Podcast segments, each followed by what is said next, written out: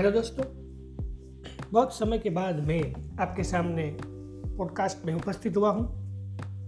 इस पॉडकास्ट में मैं आपके सामने एक वेब सीरीज़ की बात लेके आया हूँ, जिसका नाम है आश्रम, जो अगस्त महीने में हमारे सामने आई थी और उसकी दूसरी सीज़न हाल ही 11 नवंबर को हमारे सामने एमएक्स प्लेयर के मंच पे आई है। तो इस सीरीज़ में क्या कुछ देखने लायक है, क्या कुछ देखने लायक नहीं है, उसकी हम बात करेंगे। हमारी संस्कृति के अनुसार, एक व्यक्ति के जीवन के चार चरण होते हैं, धर्म, अर्थ, काम और मोक्ष। लेकिन जैसे ही समय का चक्र सतयुग से कलयुग में स्थानांतरित हुआ है, मनुष्य ने अर्थ और काम के केवल दो चरणों पर ही ध्यान केंद्रित किया और लंबे समय से हम धर्म के माध्यम से अर्थ और काम पाने वाले लोगों के बारे में विभिन्न माध्यमों में पढ़ रहे हैं। यह सब पढ़ते हैं और उस पर सोच विचार करते हैं, पान के गले में अपनी भड़ास भी निकाल देते हैं और उसके बाद मानो जैसे कुछ हुआ ही नहीं, इस तरह से बर्ताव करते हैं। इतिहास में कहा जाता है कि राजा के पास दैवी अधिकार थे। धर्म का कारक इतना मज़बूत था कि समाज को बहुत कुछ सहन करना पड़ा। कभी कभी दुनिया के इतिहास के बारे में लिखे गए पुस्तकों को फुर्सत से पढ़ेंगे तो आप चौंक जाएँगे।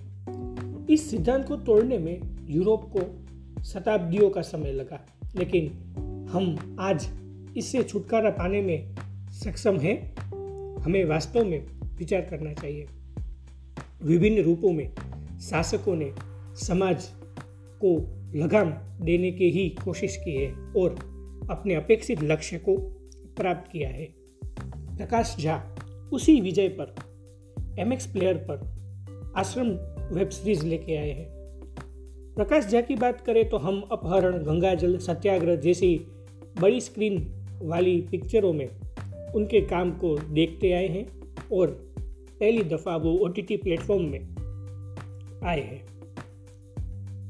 आश्रम की कहानी कुछ इस तरह की है कि पूरी वेब सीरीज़ एक बाबा जो भारत में बहुत विवादित हुए, उसके चरित्र के साथ निर्देशित की गई है। बाबा निराला का चरित्र पूरी वेब श्रृंखला का मुख्य पात्र है, जिसने बॉबी देवल ने निभाया है।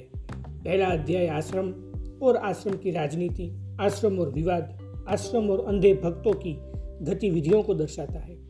यह बताता है कि बाबा निराला कैसे समाज में वर्ग विभाजन का इस्तेमाल करके अपने स्वार्थ के लिए उनमें डूब जाते हैं और शोषित समाज को बाहर आने की उम्मीद दिखाकर उनका शोषण करते हैं।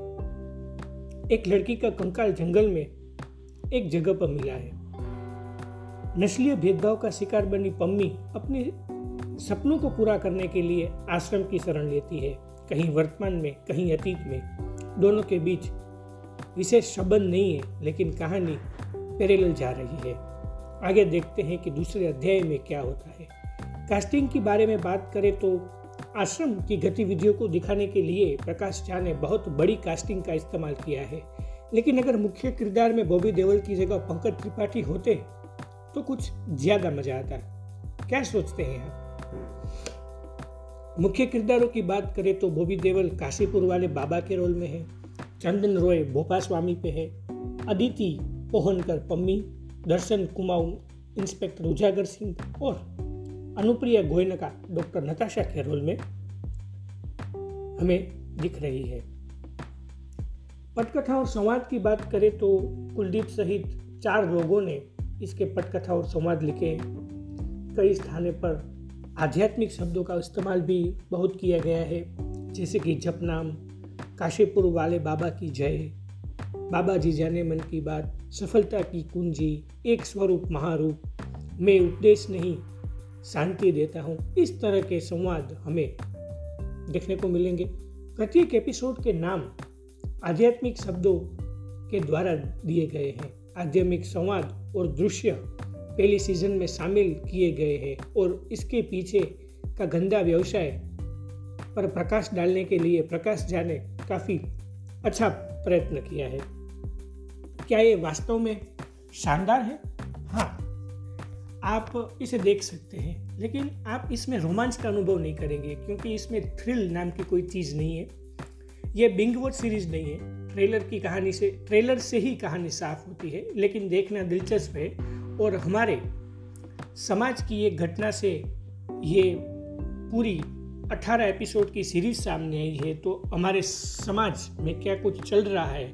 जब हम देखेंगे, तब हमें कहीं कहीं गुस्सा और धुना भी होगी। लेकिन अगर आप इसे देखेंगे तो पता चलेगा, अंधविश्वास मनुष्य को कैसे अजगर की तरह खींच रहा है। और आम आदमी, सामान्य मनुष्य अपनी हड्डियों को उस अजगर के मुँह पास में तोड़ देता है। आप इसे एम एक्स प्लेयर में फ्री में देख सकेंगे। इसका कोई सब्सक्रिप्शन का चार्ज भी नहीं है। तो आप देखिए और हमें बताइए कि आपको ये सीरीज़ कैसी लगी।